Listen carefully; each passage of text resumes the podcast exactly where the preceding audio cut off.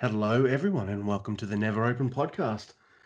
The podcast open to everyone. Uh, we've tried to close it off to a person or two here or there, but it, it's uh, it's not taking. So uh, we're open to everyone, and I'm your host Luke. With me always is my co-host Andy. Say hello, Mr. Andy. Hello, Mr. Andy. Well, Luke, I am in no way, shape, or form tired right now. I am energized. I'm so excited, and uh, I will absolutely not fall asleep at any point during this podcast. I just want to make sure that was clear to everybody. It's uh, the middle of the day for me. It's not a weird time at all. I'm perfectly ready. I'm ready to rock. As we're recording this episode, everyone, this is about half an hour after the Jingu Stadium show has aired. So it's about oh, 9 p.m. for me, and it's uh, some awful time for Andy, who's been uh, up since 4 a.m. What a trooper! and and that's what we're covering today. We're covering what four shows today. Well, I'm covering four shows. You're covering three with me. Yay! So we're doing the uh, new the the Fighting Spirit Unleashed uh, show that uh, it's on you know the American one, which is on uh, Saturday afternoon for me. And then uh, we're also going to cover the three New Japan Summer Struggle shows. We've got the King of Pro Wrestling one on the 26th. We've got the Tag Night Extravaganza on the 27th. And then the Jingu Stadium show, which uh, was on the 29th, and we've just watched it. But uh, before we get to that, there's a couple ways you can contact us if you wish to. I'm uh, at Grumpy2EB on the Twitter. Uh, Andy is at Drucifer Tweets. There you go. I fucking got it right this week. Yeah. but if you want to just, you know, send a tweet to the podcast rather than either of us individually, you could do that at Never Open Pod at G. No, just at Never Open Pod. Sorry, I was yeah. just about to read the email address. If you ever want to send us an email, it's at neveropenpod at gmail.com. There we go. Well, Luke, before we move ahead, well, there's some important business that we need to discuss.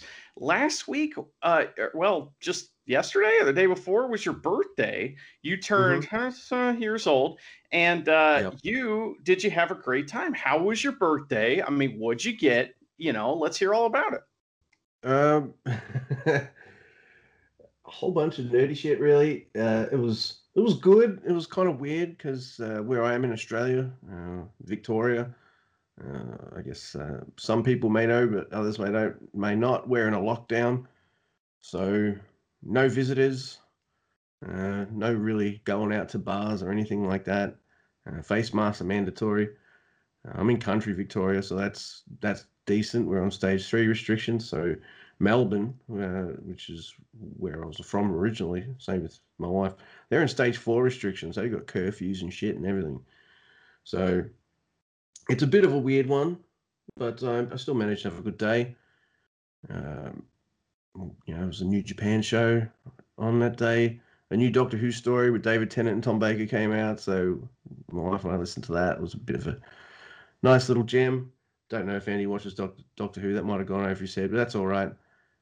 And yeah, you know, got a bunch of cool t-shirts. You'll probably see them popping up on the uh, LSJ Reviews YouTube thing. Yes, I review movies. So yeah, if you want more of my voice, and to see me wearing all sorts of new t-shirts and shit, uh, there you go. You can you can always find that.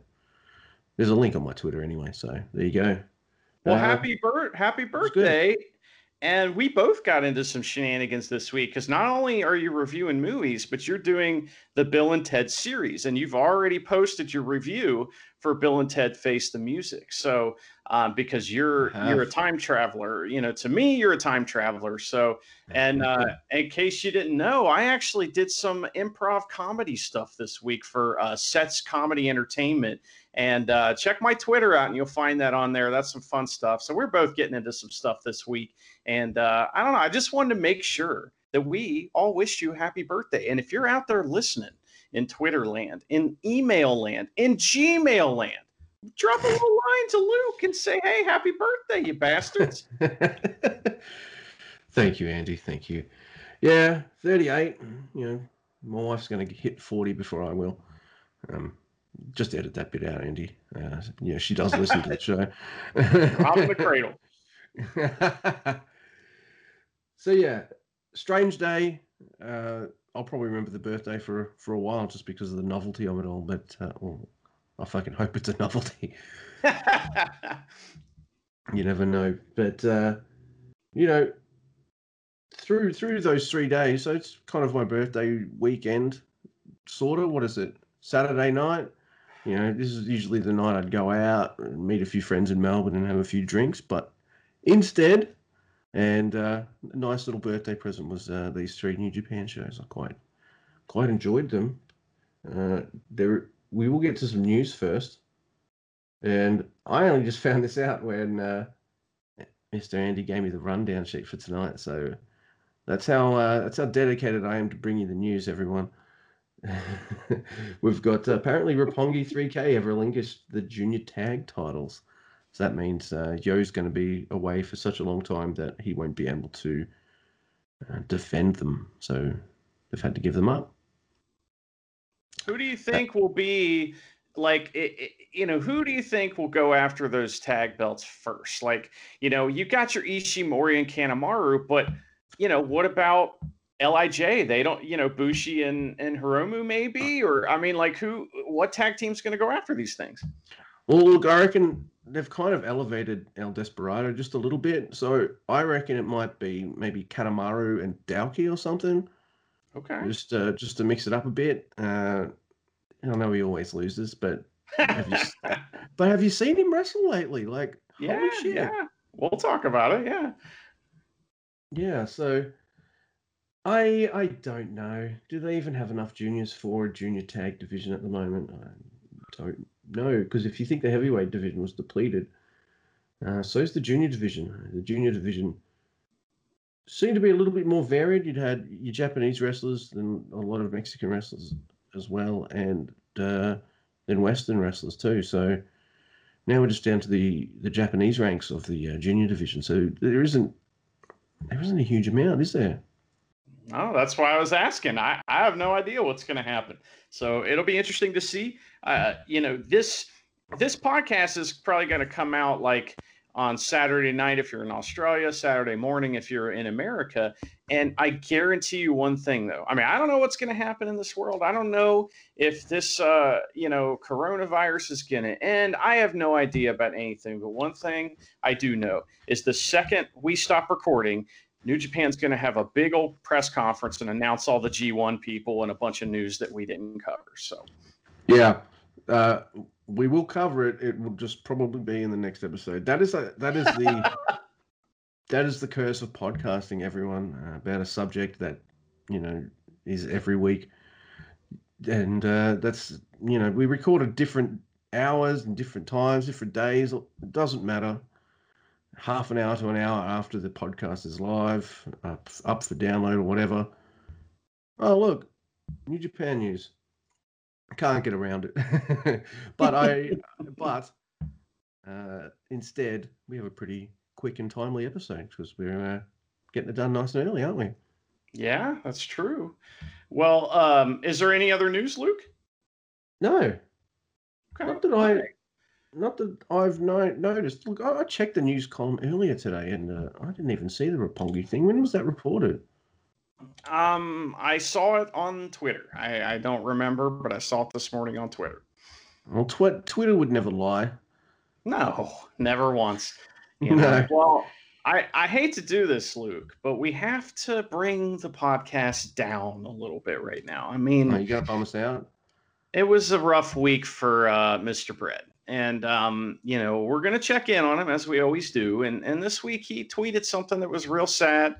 Um, because if you don't know, he is the only person on the New Japan roster that was uh, on the first Jingu Stadium show back in 1999. So he was really wanting to be on that show. Uh, however, something happened, and this is going to spoil a result from later, but we're going to get right into it. Here's Kojima's tweet of the week. Today is the first Jingu Stadium in 21 years. I wanted to participate again this time as a position that I participated at that time, but I lost the partition uh, participation right because I lost to Desperado. Unfortunately, I have no choice but to devote myself to my current lack of ability. Everyone who goes to the venue, please enjoy. I will also do my best in voluntary training. That's adorable. Uh, it, it, does sound like a midlife kind of crisis tweet, but yeah, uh, it wasn't his lack of ability that uh, cost him that match against Despy. But we'll get to that. We'll get to that uh, very soon. But first, uh, we are going to cover, or at least I am, very quickly. Uh, Road to Fighting Spirit Unleashed. So, uh, Road to Fighting Spirit Unleashed is the show that has replaced the, uh, well, New Japan Cup in the USA tour. So, the, the weekly American show is still going, and you know, it's about 45 five minutes or so this week. We've got uh, Danny Limelight versus Jordan Clearwater to start.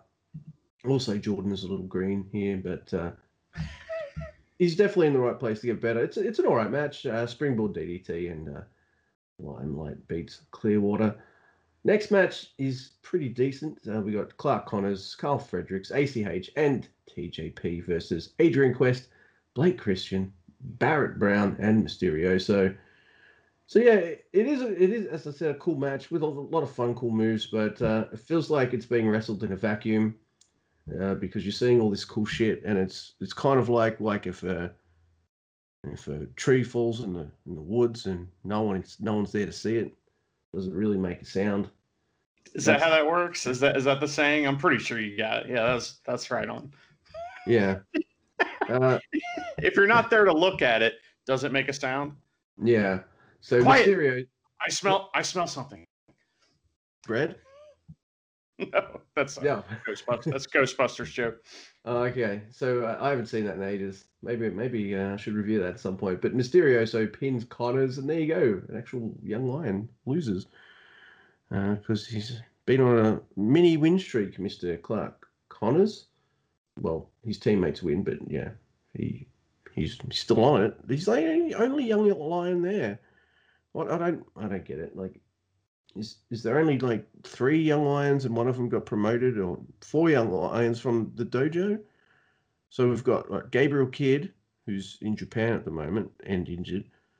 Karl Fredericks, who's no longer a young lion. Alex C, who's injured. I can't say his name. And and Clark Connors, who's uh, on TV still. So there's not many. I don't know. Well, uh, Tsuji, you know, Tsuji's around, and like I feel sorry no, no, no. for Tsuji because he's I, I, he's. I mean, LA Dojo guys, guys. I got you. Well, I'm just saying, like Tsuji's got to be doing all the laundry, like is because there's nobody else to do it. Him and you, Yamura, just do all the laundry, you know. Um, but I mean, there's Ren Narita and there's Shota Umino, and there's a bunch of guys out there that hopefully will return soon. You know, we'll see what happens. But you're right in in uh, the LA Dojo, it's just those guys. Yep. So uh, Karl Fredericks and Mysterioso have a bit of a brawl after the match, and apparently they've got a singles match coming up. Oh, and I forgot to mention the start of the show featured Jay White uh, having a bit of a promo with uh, Kevin Kelly. It's Alex Koslov as well on commentary, and I didn't write anything down. He was he was fine. Uh, he didn't say anything as bad as Life Makers, but his promo was pretty much like this is beneath me. It's pretty much just a tune up till I get back to the serious good wrestling, um, uh, which is pretty much the vibe he had. And he, he was wearing a, a new shirt, uh, the Bullet Club style Black Lives Matter shirt. Apparently, all the proceeds go to them as well, which is pretty good. So that's what made me think, because uh, it's 829, that when uh, Switchblade tweeted out 829 those couple of weeks uh, he wasn't mentioning a return to New Japan proper. He was just uh, saying, "Hey, save the date. Uh, well, be mindful of the date. I got an announcement. I think it's the T-shirt." So there's that, and plus he's got a new Switchblade shirt that Gedo's wearing too. So I don't know.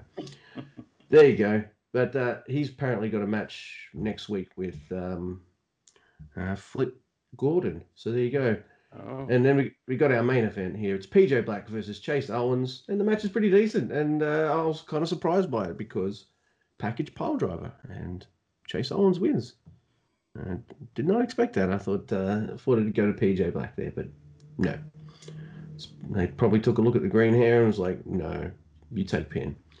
it's booger hair, dude. Like I, I don't know. I, it's it's not cool. He is the dare wolf though, so maybe someone yeah. dared him to get that kind of hair, and he was like, "Challenge accepted." Oh, he's just ripping off Facade. I'm telling you, man. There's a wrestler around here named Facade, exact same look. It's he's a flippy dude too. But uh, but Luke, after watching that, now I did not watch it because I was asleep uh, because I had to wake up at four in the morning this morning, and I don't know, you know, what New Japan thinks we're supposed to do with all this. They think everyone lives in Japan or something. I don't get it. But what as is anyone sticking out to you on this show after watching it for several weeks now? All these kinds of guys. Um, um, all right, all right. Well, summer struggle, uh, August twenty God, that sounds awful. All the, but uh, all the guys that I know already know are pretty good. Are pretty good. The guys I don't know seem uh, a bit green. They seem like up and comers. Uh, they seem like they might as well be young lions in in, in that respect. Um, yeah, I uh, don't mean any offense to them, but uh, no one's actually come out and gone, "Boy, you want to need you need a reason to watch this show. Here it is." Uh, but uh, you know, Switch Switchblade will keep me tuning in until. Uh, oh my god! Please, please, please end in Japan, please. And yeah, uh, and look, it's just it feels so quiet, even with the commentary, even with the tag matches and stuff. It just it feels quiet in a way that uh, we've said this before. It feels quiet in a way that not even the uh, fanless New Japan shows felt. Uh, they yeah. they had at least some atmosphere to them. They these don't have an atmosphere, so it's very hard to kind of um, get invested. I guess. Yeah, it's it's just kind of a weird show. They, they do try. It's it's not a bad show. It's just yeah, nothing kind of. All right. So the answer to my question is no. I don't like shitting on things.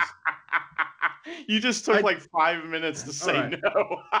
well, I do. I do kind of like shitting on things sometimes, but um, I, I, don't like shitting on New Japan, and I guess that's me going like, oh, I don't want to shit on this, but uh, I'm probably gonna have to shit on. Yeah. Okay, fair enough. All right. So uh, are we ready for night one of Summer yeah. Struggle?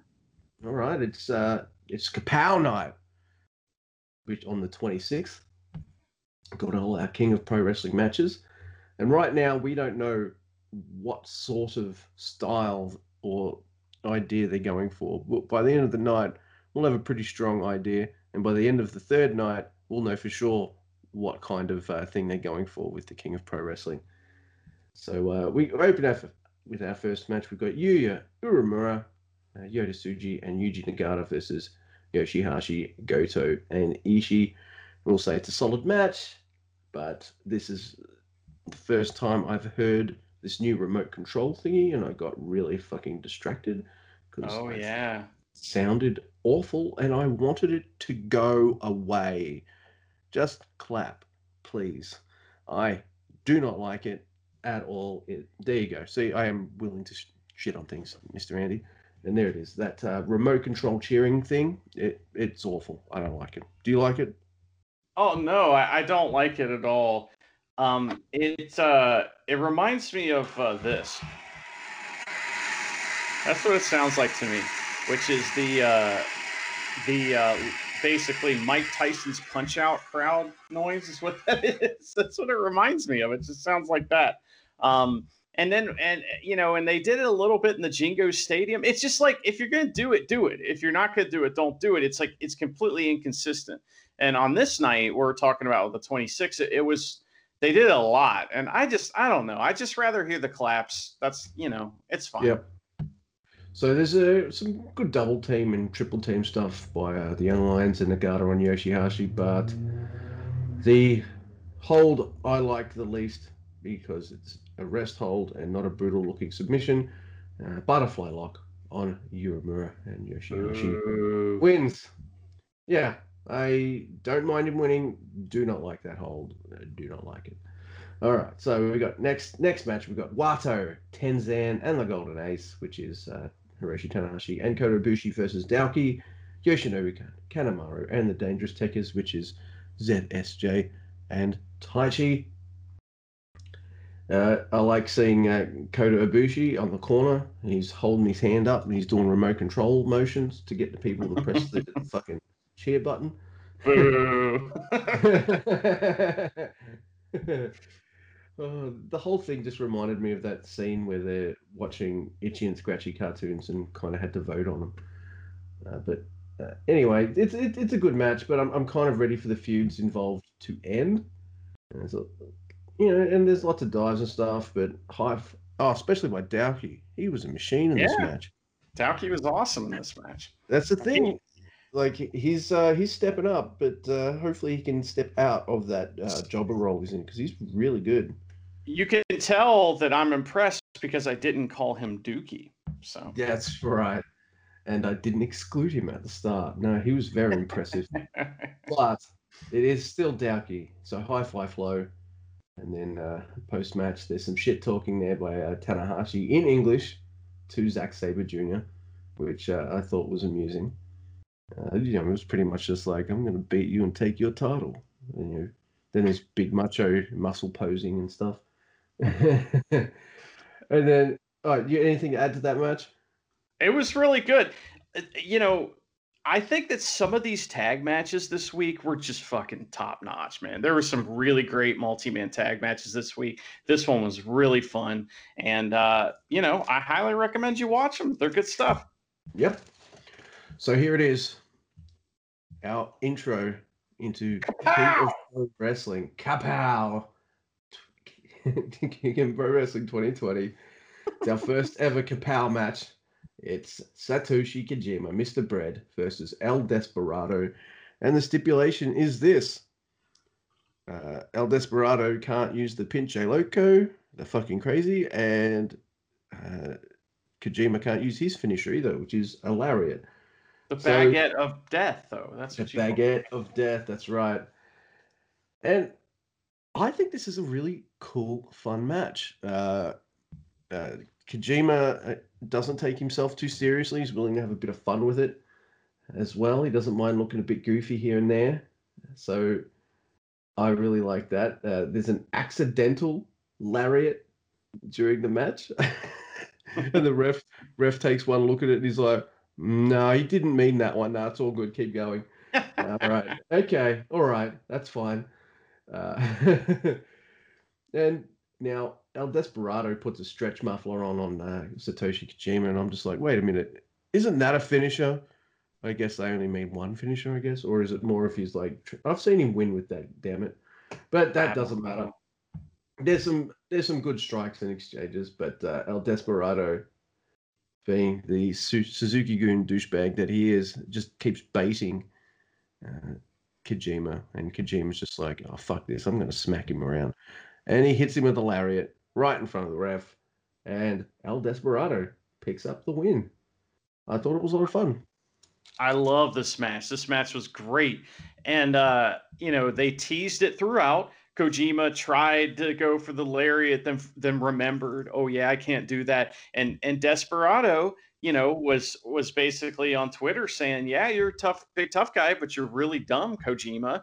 And so, it, you know, Des- Desperado's whole plan was to to taunt him into you know breaking the rules, and so his plan worked, and that got him the win in the first ever pow match. Yep. Yeah, really good stuff. Another great showing by El Desperado. He's had a great year. Uh, if I can say that people have had great years in a year like this. so uh, our second kapow match is uh, versus Bushi, and this is just just delightful. It's short, but Yano matches do tend to be on the short side, and. Uh, my wife, my wife was watching this, and uh, he, he, she noticed the what, uh, the chump ref, uh, look at the wrong time and then quickly look away. So There you go. Ref, ref Chumpy. Um, yeah, that's Marty uh, Asami, by the way, that we call Chumpy. Uh, well, the, he, the stipu- mm-hmm. he gets picked on a lot. He does, and by us. Uh, but the stipulation on this match was a two counts pinfall. So yeah. it was both these guys trying to roll each other up. And at one point, they traded, they took turns sanitizing each other's face with uh, Yano's spray bottle. I was a little disappointed in this match though because I thought it it needed like one or two more comedy spots, but it's fun. It's really short, so you know, I mean, mm-hmm. it, it's not bad. It's just kind of like, man, I just wanted like one more thing. I wanted, you know, you know, there was the whole thing where Yano tied Bushi's um, mask to the ring or to and the outside. The, yep. Yep. Yeah, I mean they did they didn't do anything with that stuff. I thought that that would kind of pay off more in this match, but it's fine. You know, Yano wins, so that's all that matters. Yeah, that's the story, isn't it? Bushi never lost his title, which is the six man never open title, and uh, Yano tied his tied him up by his mask to the ring ring post. Oh, sorry, the uh, railing on the outside, a count out, and eliminated Lij from the tournament. Right. Uh, Bushi was pissed off and wanted a piece of Yano. And Bushi thinks he's got it made because he ties with tape. Tape that uh, Yano, of course, brought out himself. This is the ref watch, by the way. Uh, uh, uh, Bushi is about to. You know, he started tying tape around his around Yano's ankles, and Marty Asami seems goes down to stop him, realized he hasn't got the tape on properly yet, and kind of looks away a little bit before coming back to stop him. But yeah, Bushi thinks he's got it made now because he's tied Yano's legs up. But uh, roll up, one, two. Yano beats Bushi with his legs tied together. And Bushi cracks a massive tantrum. And I think we're getting a nice taste of what uh, King of Pro Wrestling is going to be to differentiate itself from uh, everything else in New Japan. I think we're going for fun, but that doesn't mean that there isn't going to be some grudge matches involved at certain points because we've got a rematch from the New Japan Cup. We've got Sho versus Sanada in what Sho calls a give up match. I think these two put on a fucking clinic. It's it's absolutely amazing. Like there's a lot of mat based missions and takedowns and stuff. Suplexes galore. There's some great psychology, especially on like Sho's leg. There's one point where Sho's got his leg all beat up by Sanada, and Sanada goes up to do his moonsault, knowing that uh, there's a chance that Sho will bring his legs up, and if he does bring his legs up, that's going to fuck his leg up even more which uh, is what happens, and it leads uh, not long after that into a figure four leg lock by Sanada, and Sanada wins via well submission, of course. And that's when uh, I watch this match, and that's when I think to myself, yeah, put Sho in the G1, please, because that was amazing. Yeah, I, I really like this. I thought this was the best match of the night for sure. And um, like you said, it was a real thinking man's match as far as the psychology and stuff like that. And uh, it was just also great to see two guys do strong style, but not in the like striking way. You know, because mm. strong, strong style doesn't mean just strikes. It means it's a you know like it's a way of thinking, a way of wrestling. And so these guys did a strong style match with holds and it was in power moves, you know, and it was fucking great, man. I I highly recommend this one as well. Yeah, and then you've got probably my least favorite match of the night. Yeah, uh, and probably one of the lowest points of Bullet Club. We've got Okada. yeah, we've got Okada versus Gedo, Jado, and Yujiro Takahashi.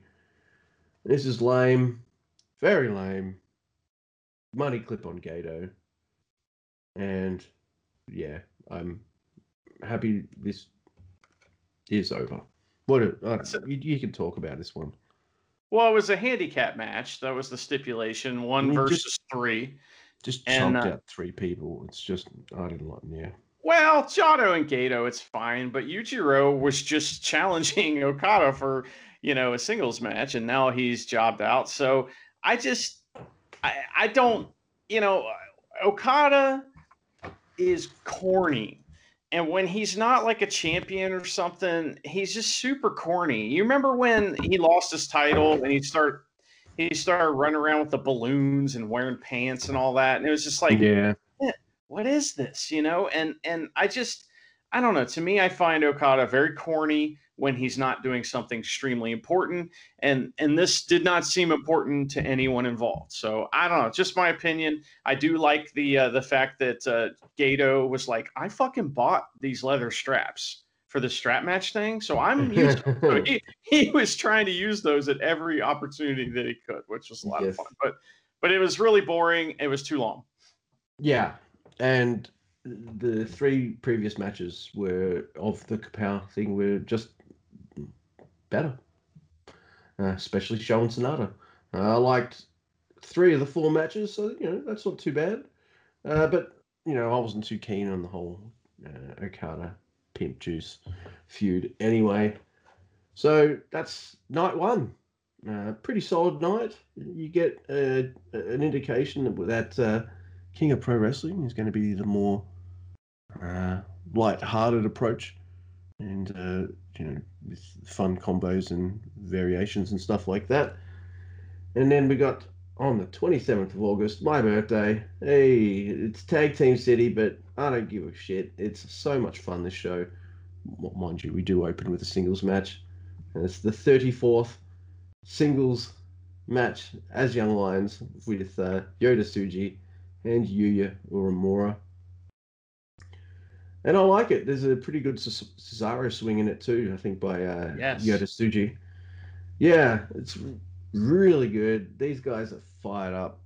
And, uh, you know, it doesn't feel like their 34th match together. That feels, it feels good, man.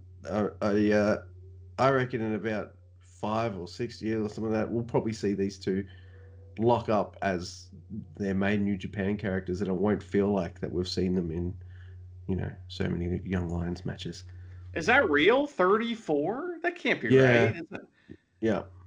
I don't. Yeah. I thought it was. I thought it was like three or four, and like I thought Tsuji is had won three out of four, is what I thought. But um, man, I saw that. Uh, I saw a three and a four on Chris Charlton's Twitter. I don't know, man. Whatever. They've wrestled each other a lot. and uh, Tsuji eventually taps out Uemura with a Boston Crab. And that's a fun little intro to the show. Can't can't go too wrong with uh, two yeah. fired up young lions looking to kick each other's ass. And it's even better when it's not a ten minute draw. I thought this match was awesome. It was awesome. Yeah. And like if you want to see what these guys can do, watch it. And something that I've noticed about Uemura Uemura, Uemura, he is uh he's doing this insane elbow now, like the standing version, you know, uh like the Kairi Sane uh or you know, Kairi Hojo insane elbow. He does that pose in the air when he's landing this elbow, and that's like his shit now. And these guys are doing more and more moves, and it won't be long before they are gone or you know, stepping up or whatever the case may be. Yeah, because because the current climate, you don't know if they graduate, whether they're just going to stick around or bugger off. There's... The only thing keeping them there is that who's going to do the laundry, you know? I'm sure they've got more young lions in the pipeline. They must do. Ones that aren't ready for uh, TV yet. All right, so we got a, another match which I was hoping would lead to something more, but it won't. It's uh, Tomoaki Honma, Yuji Nagata, and Satoshi Kojima versus Yoshihashi Goto and Ishii, it is really fun though. And there's a point where Ishii's cheating with elbows. Uh, I think uh, someone's thrown into the corner and Ishii is just laying into him through the ropes, just slaying into him with elbows. Is it just me? Because you do you remember a couple of weeks ago, you know, after a match with uh, Golden Ace, uh, they're all, you know, the good, they're all going, hey, good match, yeah, not bad, yeah, that's all right and Ishii won't have any of this good sportsmanship stuff and just smacks Kota Ibushi around. Yeah. Right? Yeah, uh, I think I think what's is going it just on me? Here... Has he gotten a, a, a, little bit more grumpy and mean uh, as he gets a little older? Well, it's what it is. Is that he's stuck in this, uh, you know, this three man team with Goto and Yoshihashi And so he not only is he upset about that, but it also means he doesn't get to wrestle very much. He just stands there on the apron and he's like, "Listen, if you aren't going to tag me in, I'm going to just start elbowing fools." So that's what. yes, it is a really cool spot with uh, Satoshi Kojima with uh, triple machine gun chops. He has all three yes. members of Chaos in the corner, and he's going nuts. But there's only one thing that ruins the match, and it's the finish. I don't mind Yoshihashi winning. I don't. But please, not with the butterfly lock. And he does. He puts it on Honma and he wins. So that's a fun match. I quite enjoyed it. And, interesting uh, thing, eh, real quick, yeah. interesting thing about the the uh, team that lost is it's three guys who are you know at least used to be or are currently in tag teams with other guys that aren't on this team. You know, I mean, Yuji is famous for tagging with Nakanishi. Honma's uh, famous for tagging with Makabe, which where's he at? And Kojima, obviously, with um, you know, with Tenzan. So it's just kind of like that. When I saw that team, I was like, well, these guys aren't winning. Yes, I know. But uh, as to where Togi Makabe is, uh, I said uh, last episode he's going to shoot a movie. Oh yeah, thank you, thank you. Yeah, I'm surprised he's still making movies anywhere at the moment, but yep, he's going to make a movie. There you go. Uh, so the next match is Sho, Toru Yano, and Kazuchika Okada versus Gedo, Jado, and Yujiro. Why did Okada even bring his tag team partners out? He doesn't need them. um, can't wait for this to be over. Armbar on Gedo by Sho, and it's it's over. It's done. Um, look, I yeah uh, yeah. Go on. I, you want to say mean, anything about this? I You're, like Yano. I like, like yeah. I like Yano and Yano and Gedo in the same ring, and Yano and Jado in the same ring is fun. So yeah. that's it. Yeah. All right. Good. And then we'll go on to uh, a, a really cool match so we've got uh, Bushi Sanada and Shingo from Lij versus uh, Douki, El Desperado, and Minoru Suzuki. And it's a really long portion in the middle, which is just a straight up preview with Minoru Suzuki and Shingo Takagi beating the shit out of each other, and it was really fucking cool. Uh, and it move match ends though with a uh, skull end uh, can you guess on guess on who? Uh Douki. Yeah. and and uh, Lij win. That's another taps him out. I said Skull End, so I got it right. I'm really happy yeah. about that. And Ow. this match is great. Yeah, I loved it. I thought this one was a lot of fun. I think the next one was maybe my favorite of the night, but this one was a lot of fun. And, you know, we've said it a million times, it bears repeating. LIJ is like one of the best at these multi man tags things. And so they always do. They're just fucking smooth like butter. Yep. And next we have uh, Wato coming out with uh, Tenzan, of course, and the Golden Ace. That's Hiroshi Tanahashi and Kota Ibushi versus Kanemaru and the Dangerous I, I, Did, did yes. I hear my name? Did I hear my yeah. name just now? well, I've got a question for you later, Wato, but shut up. Oh, oh, okay. I'll be quiet for now. I will never shut up, sir, but I will be quiet. All right, cool. so Wato and the Golden Ace was Kanemaru and Zack Sabre Jr. and Taichi. I tell you what, as much as I I complain about all these Okada Yujiro matches. There's been a lot of Golden Ace Tekker stuff. and so many, so many. Have, have, have, you ever have you ever had a joke that's funny when you first hear it, and they keep repeating it, repeating it, and repeating it, and it's like stop, but then they repeat it, it gets funny again. Maybe that's been this feud for me because uh, I'm not anywhere near as tired of it as I am with the the Yujiro Okada stuff.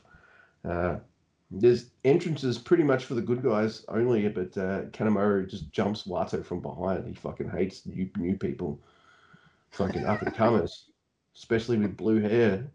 Just yeah. beat the shit out of that that guy, right? So uh, Kanemaru jumps Wato from behind, and uh, I think uh, Tanahashi and ZSJ steal the show here for a good portion of the match. Uh, there is a Kamigoye botch by Kota Ibushi. he completely missed Kanemaru's head, and uh, Kanemaru was uh, the veteran that he is and didn't sell it because it didn't touch him. But uh, he was already wrecked anyway. High fly flow on Kanemaru by Tanahashi. And then uh, they Tana and Kota Ibushi posed pretty much for everyone into Tanahashi and Kota Ibushi because they're looking very handsome and very buff. Well, this uh, I think this was the night. Was this the night where they got attacked by the um uh uh this yeah this was the night where um uh, Zack Sabre Jr. threw the bag mm-hmm. of ice and hit to, uh, Hiroshi Tanahashi in the knee after the match, and Tanahashi sold it, and then the crowd went crazy. They thought it was so fucking funny. Consummate professional that uh, uh, Hiroshi Tanahashi is. that was a really, really good match. It's awesome. Yeah, totally yeah. awesome. And then you've got our main event, which is uh, Hiromu Takahashi and Tetsuya Naito from LIJ versus Evil with Dick Togo and Taiji Ishimori as well. And this is really, really good fun stuff. But, uh, you know, cheating galore from uh, Evil and everyone. And there's a, a, chair to Hiromu, which fucks him up, which will definitely come back to bite Hiromu Takahashi on the ass on the 29th. And then there's an Everything is Evil on Hiromu, and uh, Evil pins Hiromu again.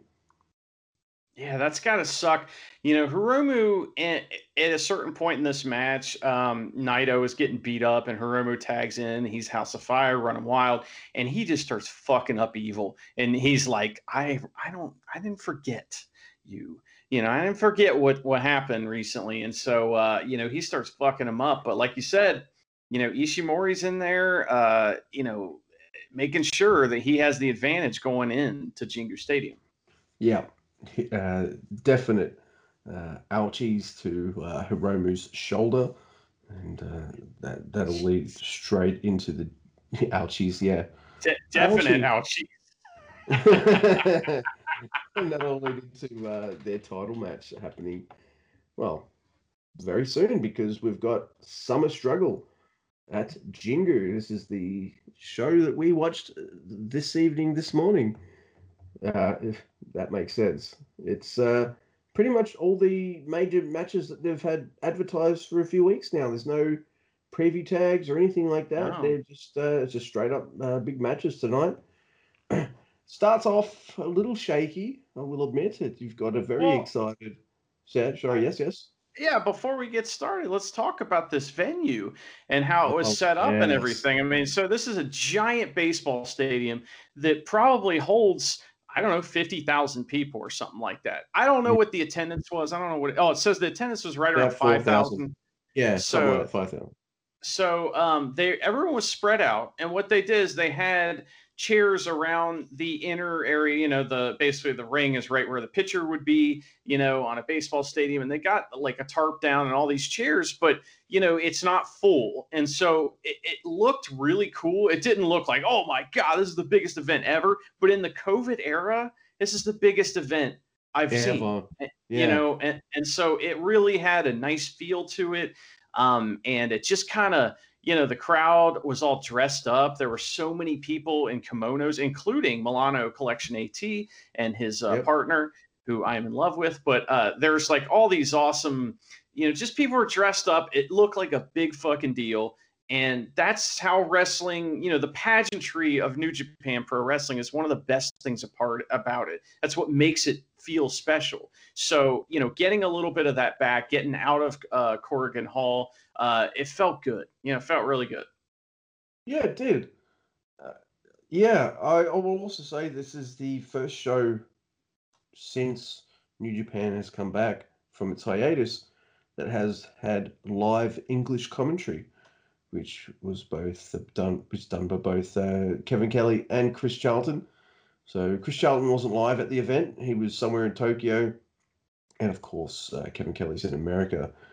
And I th- think it worked out pretty well. There are there were times when watching the show I thought Kevin was slightly delayed, but uh, never once did I think it uh, got in the way of the wrestling or anything like that. Uh, it was almost seamless. Uh, th- there was some sound issues with Chris Charlton at the start. Like uh, I think you you messaged me and said he sounded like he was talking into a tin can. They did kind of fix that up later, but yeah, it's it's got a big feel. We've got the English commentary back, which is really nice. Uh, though I think it starts the whole show starts a little shaky. Uh, yes. Wato, I think, is super excited to be back, which means I think he's a little rushy and overexcited. Uh, I think once he settles down a bit, he'll be great. But uh, he's just, I think, really excited and nervous to be back from excursion. Uh, something like I, I didn't expect this at all, by the way. Uh, the the match, I, I, expect this to be the Wato finally gets his come comeuppance on Kanemaru, right? That's what we're where I think we've been leading. No, yeah. surprise roll up by Yoshinobu Kanemaru, and yeah, Wato is not happy. He just uh, he just lost in what what you could argue to be his first um, big match. You know, big match feel like he's in a big stadium. Uh, you know, in front of his biggest crowd ever, uh, and yeah, he blew it. I know. I don't. You know, the match wasn't bad. It was just it felt super rushed, and so when you know when it's like a a big match and everything, it needs time to breathe. You need a second to process what's just happened before the next thing happens. And uh, and if you've ever noticed it, the more you listen to me talk about wrestling, and the more you'll realize that I prefer a slower pace as opposed to like a super fast pace. And you know, super fast pace can work, but there has to be moments in between those fast paced uh, you know parts. And so this match was seven minutes and thirty one seconds.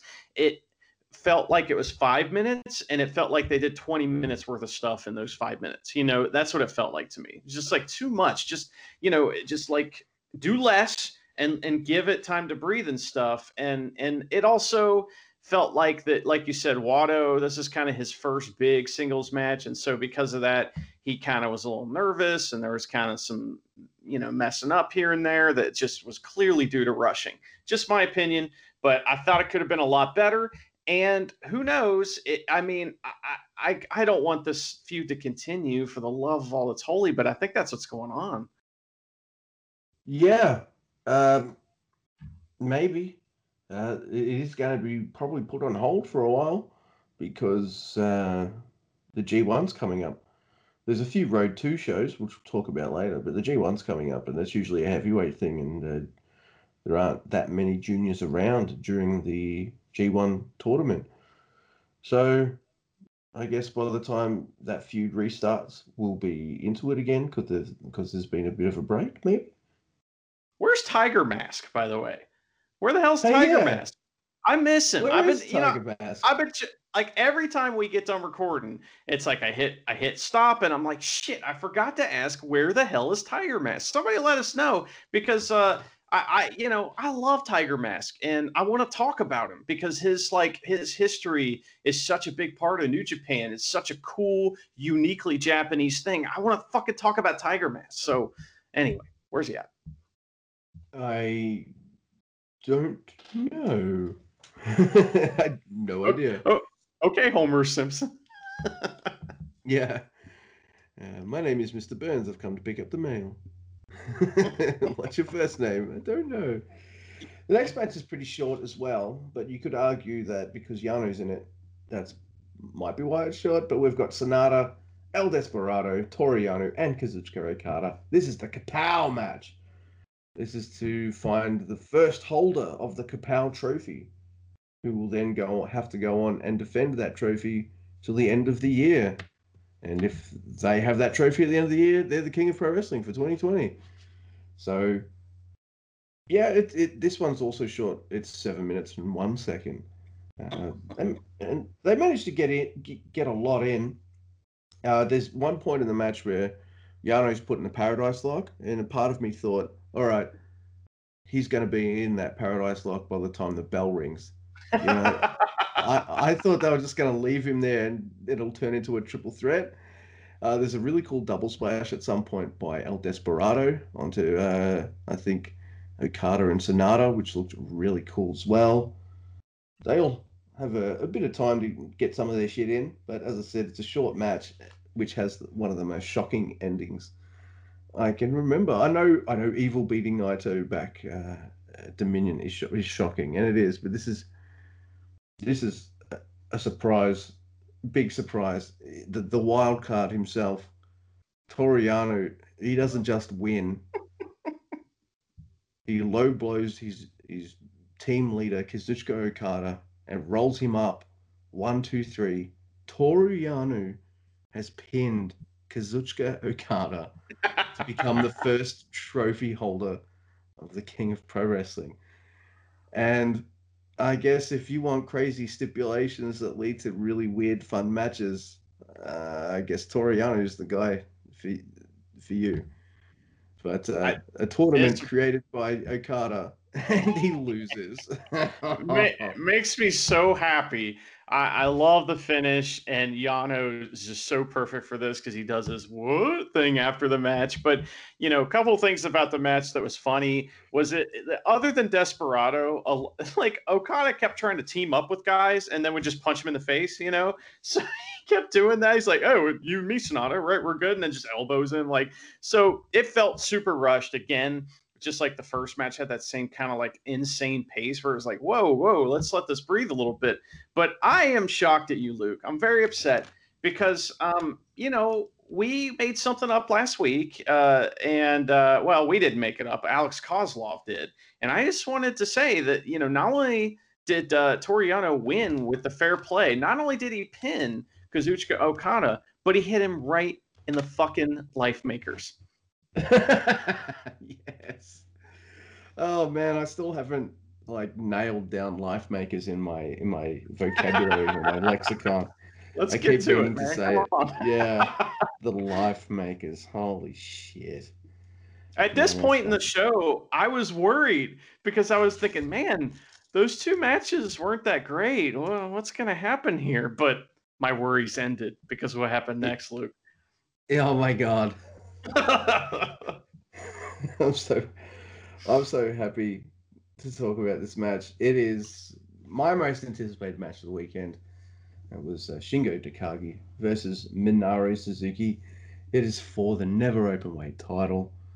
Uh, Shingo is the champ, of course. If he wins this, he ties uh, Suzuki, Ishii, and Tanaka at four defenses. So, you know, he really wants to win this. He wants to become the king of Never, Mount, the, uh, the top of Mount Neverest, as it were. So, oh man, this this match is fucking so rad. We've got there's so many freaking headbutts in this too, dude, and they made me uncomfortable, and I loved every single one of them. and Jesus, these two just beat the hell out of each other. Shingo Shingo hits a lot of stuff on Suzuki as well. He, and Suzuki's just all smiles. He's taking it. And I thought I thought the story was for sure that all right, they, they're going to build Takagi up to be the, the king of the Never title. Right, I'm I'm strapped in. Let's go. Let's tell this story. Uh, no, Gotch style pile driver and Minoru Suzuki is your new and the 30th never open champion. I think and, when when yeah, when people I, hear it gutted and happy at the same time.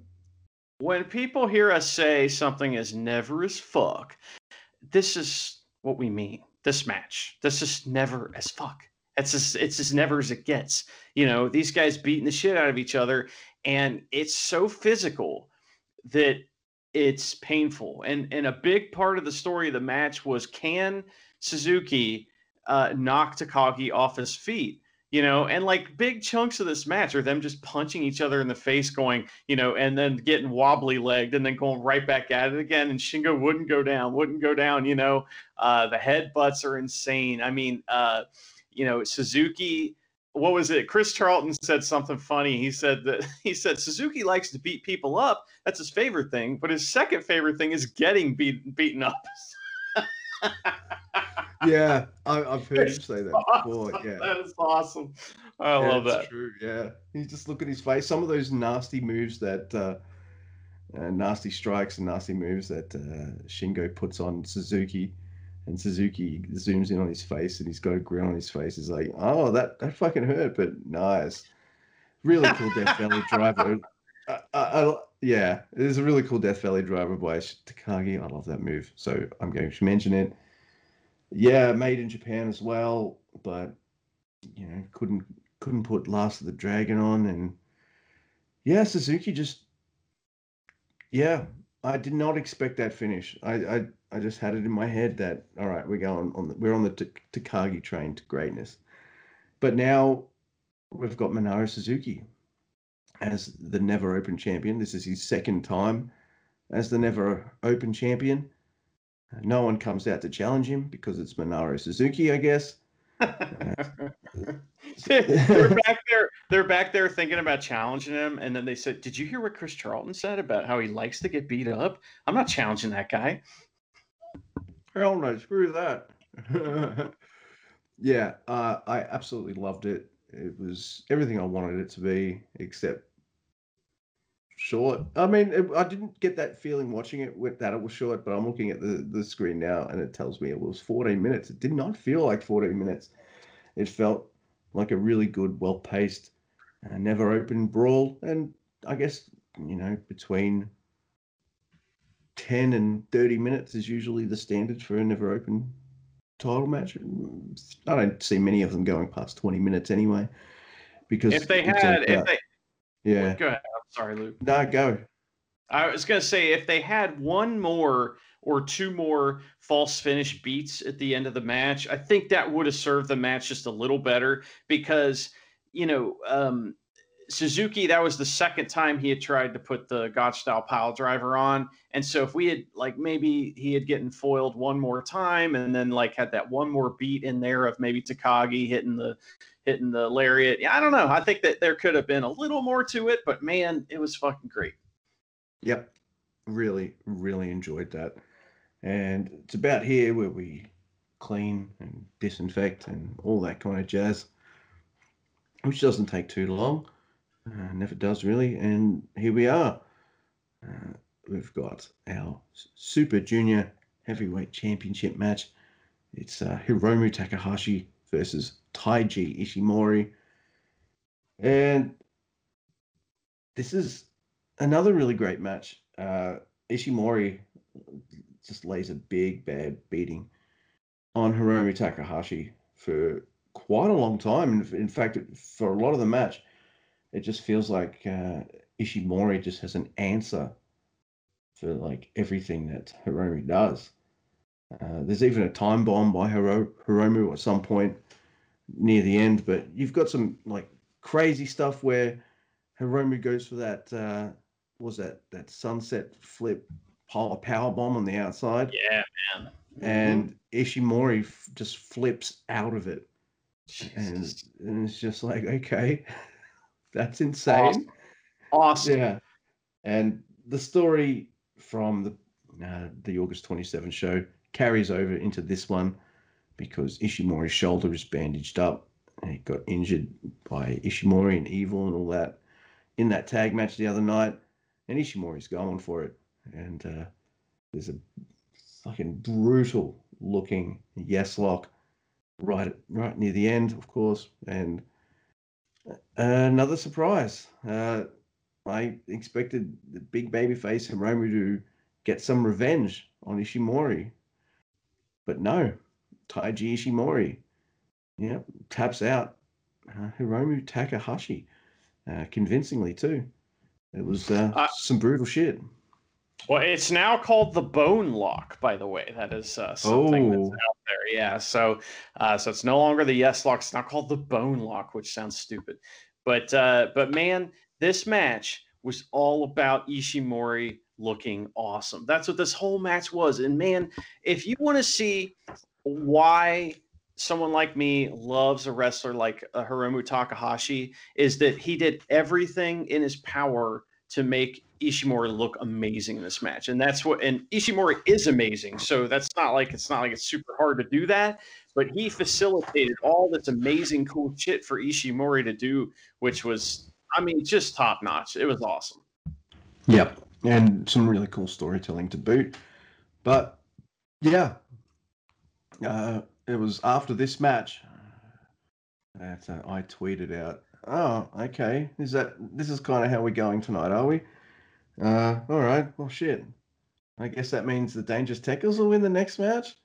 So here we go. Uh, Golden Ace, Hiroshi Tanahashi, and Kota Ibushi versus the Dangerous Tekkers. That's ZSJ and Taichi. And this is a really fun tag match.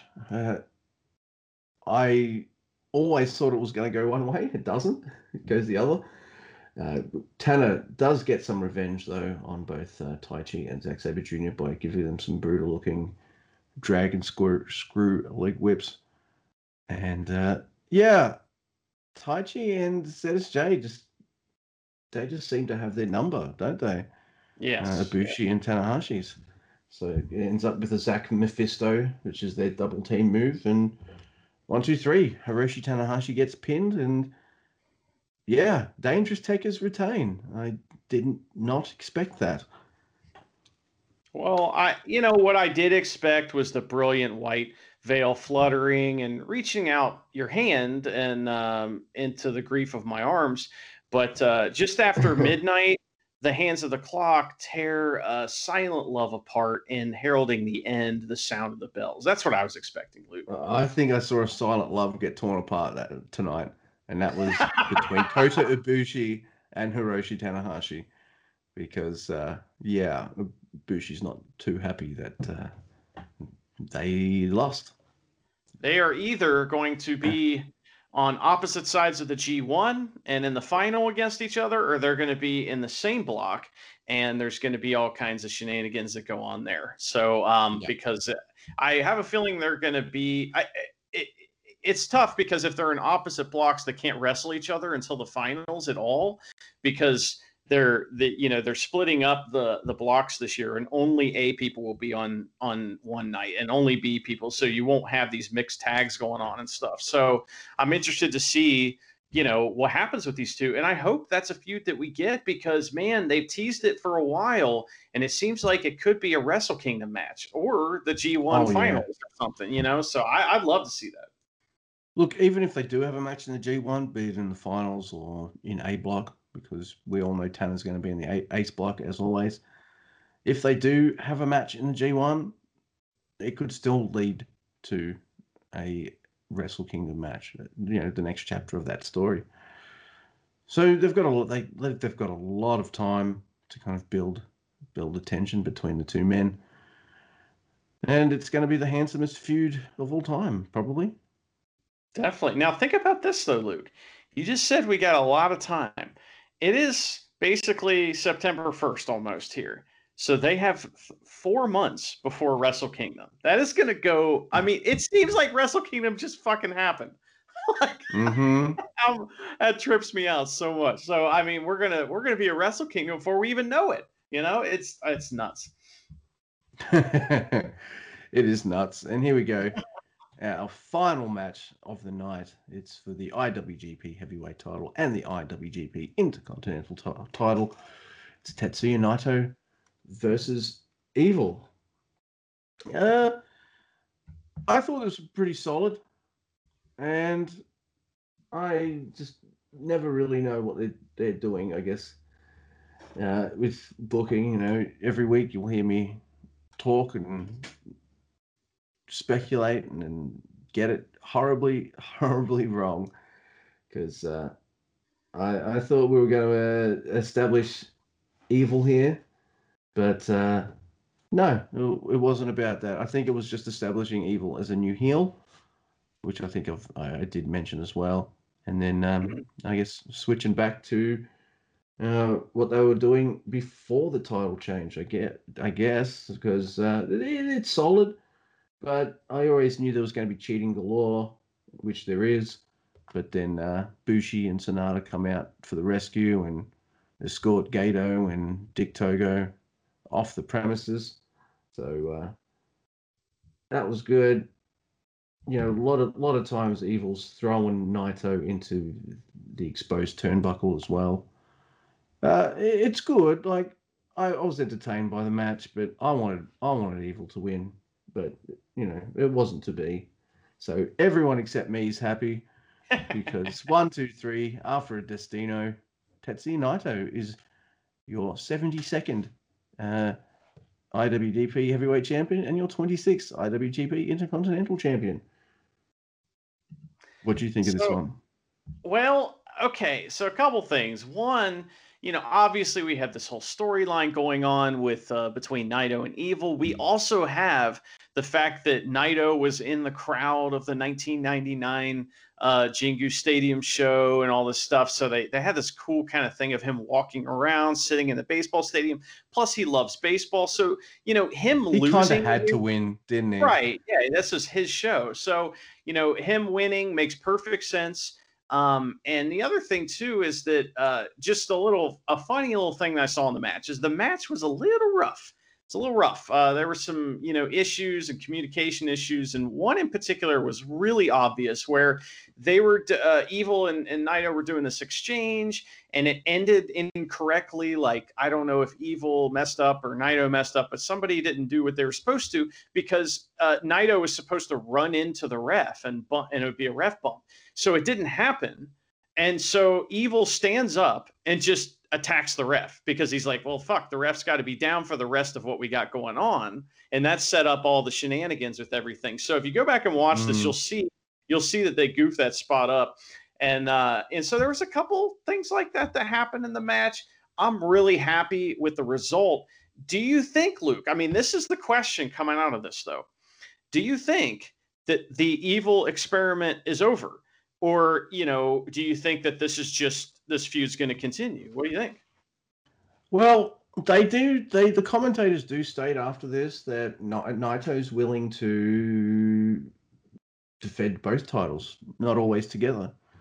So i'm thinking maybe maybe he takes the uh, ic title or something. Okay.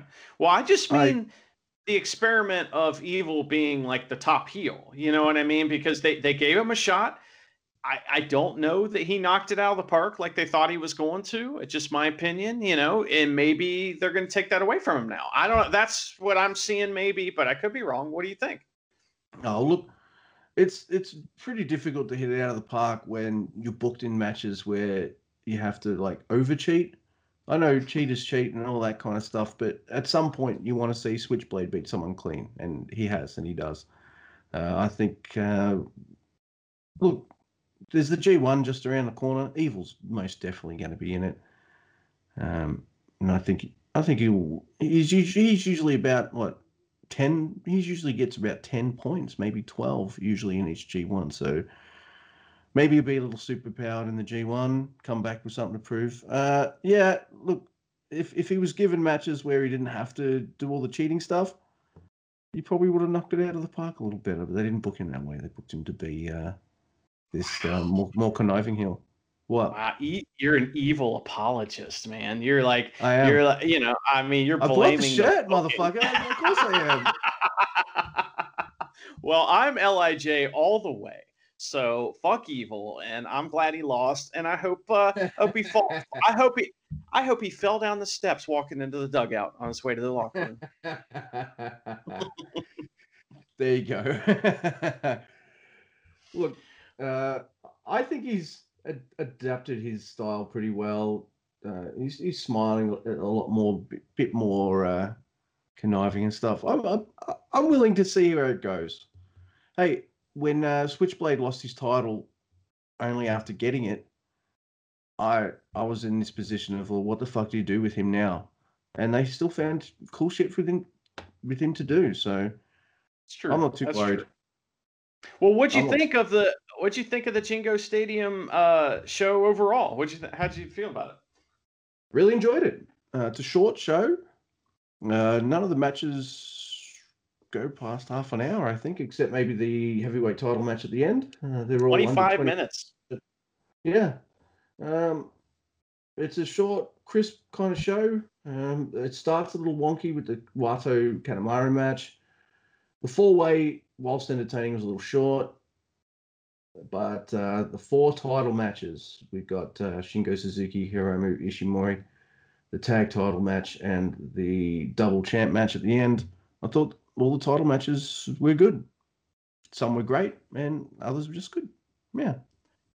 Well, listen, you know, if you're out there and you're listening to this and you're just now getting into New Japan, this is I mean, I'm not trying to be a dick or anything, but this is peanuts compared to what their shows are like with a full audience with you know the the top notch guys all over the world mm-hmm. in the in the, so you know this is a very very good show um considering all the facts involved it's a very good show on its own however it's not close to what new japan can be and so i think what's going to happen is that this is just another step in the right direction. And the further we get into this thing, the more and more they're going to figure out how to get back to where they were. And so that's what yeah. I'm watching. And we're on that path. And uh, I, the next step on that path is uh, the road two shows that are coming up here. You know, we got these uh, Road to G1 basically shows New Japan Road shows, which will set up the new feuds and whatever's going to happen next. We'll see all those. Those start on the third of uh, of September, and then the G1 yep. starts on the 18th. So, I mean, do you have any speculations about someone who could be in the G1 that we wouldn't expect? Um, I think my two picks for such a thing would be either Sho. I guess you kind of expect him. Uh, wouldn't be. It'd be still be a surprise because he's still considered a junior show, and uh, El Despy as well.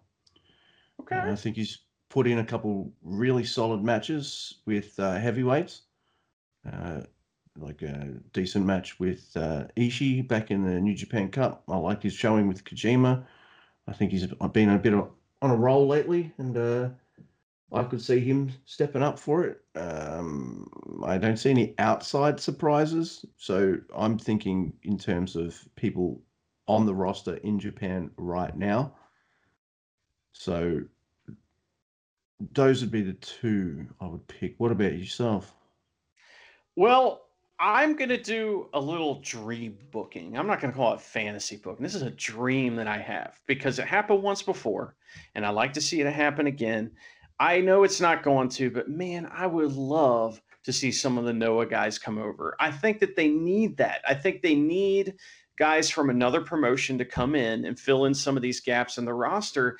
And how awesome would it be to see you know Marufuji back in the G1. I just I just think they have some really top talent that's uh, that's at the top of their promotion, and I think that something like that would really make the G1 a little more entertaining as opposed to just using the guys they have and having Honma in there. No offense, but like guys like that. You know, uh, uh I'd rather them get guys from other promotions than use young lions, for example, that we know are going to lose. So that's just my opinion. But either way, Luke, we're getting a G1. We're getting one. So I'm pretty happy yes. about that. And uh, man, that's that's something that I cannot complain about no matter what happens. No, no, it's uh well it's my favorite my favorite wrestling event. So I'm fucking excited. And I think our champions for it will be what Suzuki and Naito, I guess. Uh, yeah, they've got the three major belts, so pretty sure the Tekkers will probably be in the tournament as well. Maybe Hiromu. Maybe Hiromu will yeah. be in it. You know, I mean, it's it's possible. Uh, I I I'd rather see them get legit heavyweights than use a bunch of juniors. But who, you know, whatever they do, it'll be fine. And uh, I'm sure every single night of the G1, just like we do every year, we will get fucking half hour long, amazing main event style matches that are just some of the best shit you'll ever see. So that that's what I'm excited about. Um, Luke, I, I have an idea. I haven't discussed this with you, and let's see if you, we can work this out real quick. So Um, you know, we ne- we never talk about it on the show because we're not we're doing the show for fun, and that's what it's all about. But we have merchandise. Um, uh, we have uh, t-shirts on our, our, t-shirt store, which you can find the link to that in every single show in the show notes. But also, I have uh, vinyl stickers that are fade proof and and weatherproof, and I have um, these cool little acrylic pins, and I have um, magnets. So those are available, and if you'd like one, I'm willing to sell those to you at a very low price, and uh, I'm talking like a dollar a piece or something like that. So, but here's what not I'm the t-shirts to... though. You have to pay. No, not no, no. Yeah, nice. t-shirts. You don't get those from me. So those those go over the website. Uh, all the other items you can contact me to get. But what would be like a fun thing that we could ask the audience to pick out of an episode, and maybe the first person that DMs the show this kind of code word or something like that would get a free item of their choice, not t-shirt, but a free item of their choice, t-shirt, uh, you know, um, magnets, acrylic pen, or vinyl sticker. What would be like a, a fun code word or something like that that we could throw in right now? I don't know, man. Like never as fuck just just shot to me. I thought you were gonna have like someone suggest like a match for us to watch or something, but um because we don't watch enough wrestling. Like, uh, I don't know. They could, yeah, just never, never as fuck. You can put that all out in one word. We'll know what it means. We okay, so it. so the first person to DM the show, never as fuck, um, and uh, you know, and then obviously I'll say, "Hey, you won," or "Hey, you lost," because somebody else did it already. You know, um, then you can send us your address, and uh, we'll send something out to you, um, and we will clean it before we send it. By the way, so you will be perfectly safe, we promise. And uh, I think that'd just be a fun way to get some of our cool merch out that we got. I don't know, it's all pretty neat. Yeah, sounds like a fun idea to me. Um, oh, you um, sound like you're so excited about it.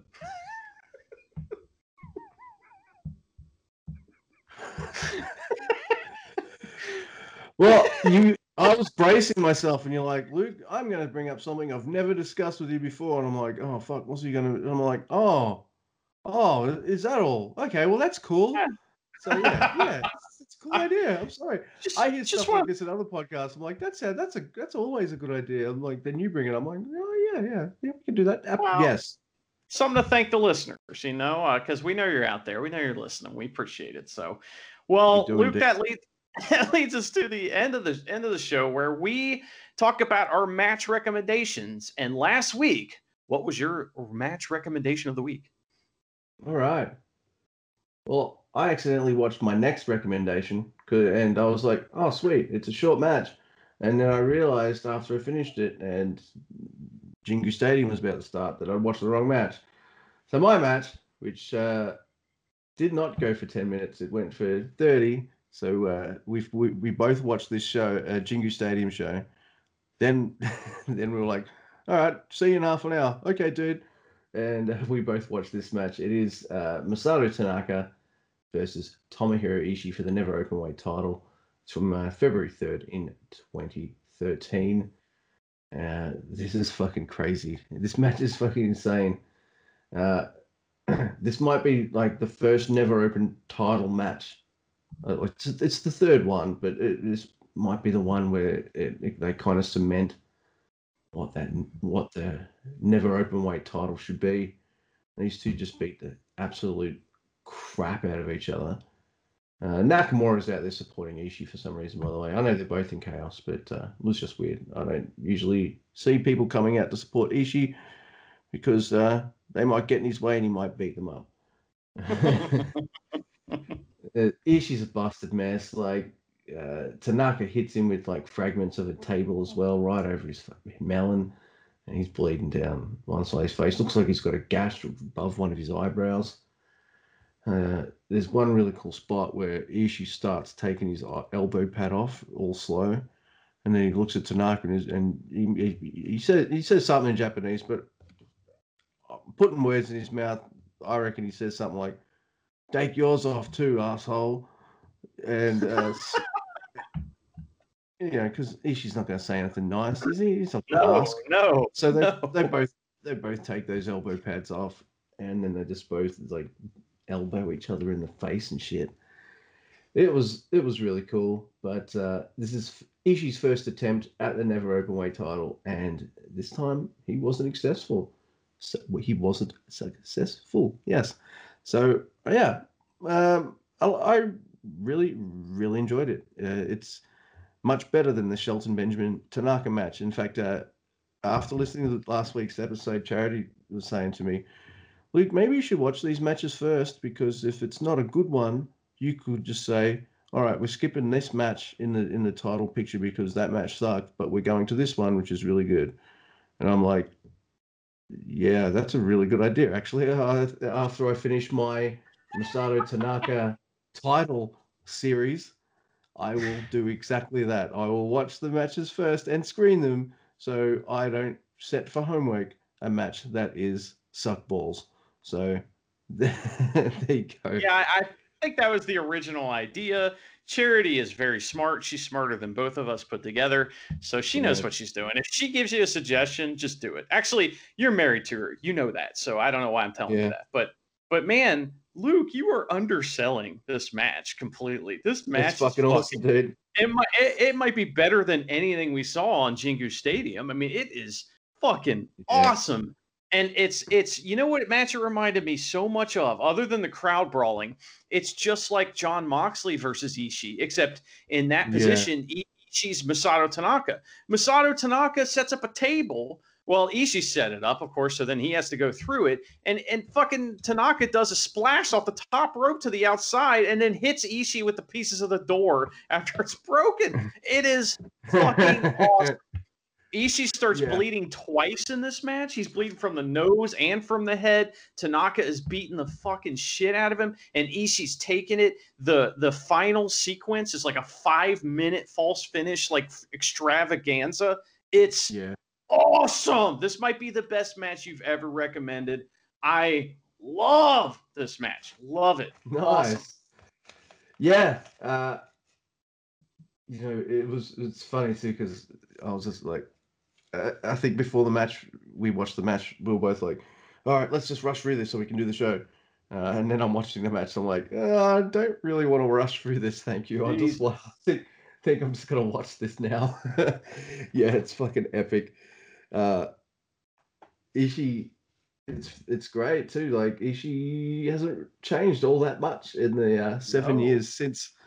He's uh, every bit as uh, as uh, rough as guts. He might be a little grumpier and meaner in his old old age. He's only like forty two or something. He's not that old, but uh, he's definitely grumpier and meaner as he goes along. He'll just he's like a, it's like a cat you don't pay attention to, and, and as you walk past the cat, it'll just swipe you if you get. Did you know, Luke, that some people don't like Ishii, and it's like, and really? the complaint. Oh yeah, yeah, and the complaint is is that he does the same shit every time, and uh, that I know it is, and it's just absurd. I I don't I'm understand. A Ric Flair fan, dude. Like I totally. Yeah, like, I right, and he is like the Ric Flair of of New Japan in a lot of ways by the fact that he's the one who makes everybody else look awesome. So I think that's very short sighted yeah. to say that people don't like. They say that for people to say they don't like Ishii, but it, they're out there and they're fucking crazy, man. I had to put them all in jail. Yeah. Get uh, El Desperado to do Pinche Locos on uh, that. You just blew my mind.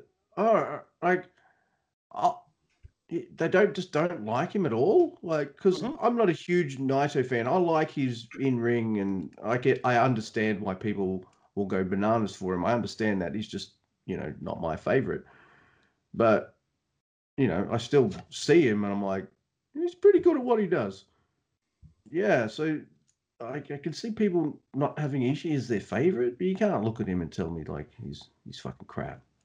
He's awesome. There's pe- people out there that think that they're wrong, um, really? and they don't. They're about to get big proof as to how wrong they are, because uh, I like I am now dubbing him uh, Mr. G1 because uh, I think most years, in terms of consistency and awesomeness, Ishii's like the G1 MVP.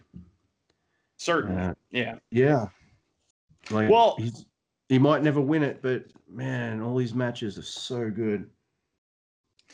something mm. interesting is that uh, before there was a G1, when New Japan first came around, they've always had a big heavyweight tournament. The first one was called the World League, and uh, and then the World League went away, and they had this thing called the MSG Series that took place in Madison Square Garden. Yeah. and um, my match uh, from last week was from May 18th, 1979. It was Andre the Giant versus Stan Hansen. Now, first of all, one of the reasons I wanted to pick this was because I just was thinking, man, I wonder how many Andre the Giant matches are on New Japan World. There's there's a, several, and so yeah. I picked I picked this one because this is one where Stan Hansen um, uh, body slams Andre the Giant, I think, and uh, it's also Andre the Giant in '79 where he can still move, and it's terrifying. Like just seeing him like take a bump or like there's a part where where Stan Hansen punches him in the corner and he takes a bump like out of the ring and it's like oh my god like it's crazy. Plus we get to see Stan Hansen before he is like the all Japan like you know evil gaijin you know the western lariat himself. So it's kind of an interesting dichotomy of these two wrestlers you know before their humongous runs in what we know them from today. You know, so it's interesting. What did you think of this, Luke? Um, I've seen many clips of Andre the Giant matches, mostly from like WWE and stuff like that, right? So you know, I've seen the WrestleMania for three things, and I've seen various other things. I've heard the name Stan Hansen many a time, but I think this might be the first. People get to shake their heads at me and go, "Really?" Uh, this is, might be the first match I've ever seen either wrestle wrestle in. There's apart from maybe a Ric Flair match because I've got like I used to have this old Ric Flair compilation DVD that they released a few years ago, and it had like lots of old old Ric Flair matches. You know, back when he did like more moves and shit, right? Uh, so apart from maybe some old Ric Flair matches and stuff, I haven't really seen much old wrestling. So uh, pri- pre when I got into it, which is maybe 96, 97. Yeah, 97.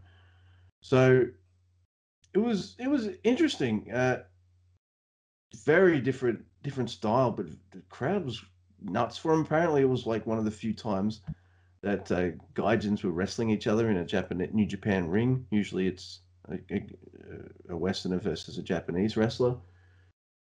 And I like the idea of Stan Hansen's loaded lariat. That's actually really cool because he's got these big, beefy looking arms. And if he sticks something in that and then just smacks you with it, I didn't expect to see Andre the Giant busted open. Yeah. Yeah. Well, classy Freddie Blassie is with Stan Hansen and they execute like a perfect foreign weapon handoff and stuff. And and like you said, Andre the Giant gets busted open on the floor. It's awesome. Yeah. And uh, rather than uh, the match having a uh, a proper finish, they both men are just too into beating the shit out of each other, and it's a count out. The beginning of this match is funny too because uh, um, Stan Hansen, uh, uh, they had the flower girls there ready to like give flowers Ooh. to the wrestlers, and Stan Hansen attacks the flower girls and starts stomping them into the mat he pretty much uh, the ring's crowded with people, and Stan Hansen pretty much just tells them all to fuck off, get out of here. Yeah, yeah. the crowd scatters big time. By the way, when these two yes. giant men uh, are fighting in the crowd, the crowd's just like, I'm surprised they didn't trample on each other. Like they're just getting way out of the way, dude. Yeah, it was fun stuff pretty cool. Well, those were fun. But uh, you know, Luke, what is your recommendation of this week? Well, I am taking my wife's advice on board, but I, I did say I'd finish the Masato Tanaka uh, never open weight title reign. So I will. Actually, would, do you mind if I give it a break for a week? Do whatever you want, Luke. It's your, it's all our right. show. I'm all right. I haven't pre-watched this match either, but I've got a good feeling about this one. It's from January 4, 1993, in the Tokyo Dome. The if you want to find this match, uh, type in yes, I shit you not. Fantastic story in Tokyo Dome. It's from 1993. It's the third match. It's an IWGP Heavyweight Championship, uh, IWGP Junior Heavyweight Title match. Tongue tied. It is Ultimo Dragon versus Jushin Thunder Liger. Oh man. Yeah. Well, I'll, I'll get back to the Masato Tanaka stuff. I'll, I'll, I'll uh, proof watch some matches and uh, I'll get back to you and uh, on for the Never Open uh, journey with him. But uh, yeah, I found this match. I, I was I, I, was excited about it, and I yes, I know I haven't seen it. I'm sorry, Charity. Don't be mad at me. Uh, you can watch this with me, and it'll, it'll be fine. I know both these guys can go, and it, it, it's 1993. This is their heyday too. So, yeah. Well, I, first of all, you ripped me off because I'm going to tell you about what my match is here in a second. But um, the so uh, something interesting to watch when you're watching that match is check out uh, the move set for both of those guys and realize that it's 1993 and then go watch any match nowadays on the indies or you know some of the 205 live stuff or something like that or watch a cruiserweight match from WCW and you'll see carbon copies of these guys. Ultimo Dragon, in particular, is one of the most influential wrestlers of all time on the modern junior heavyweight style. So check that out, and that I'm interested to see that. I feel like I've seen it years ago, but it's been a really long time. So that's great, man. That's a good, good recommendation. I'm looking forward to seeing that.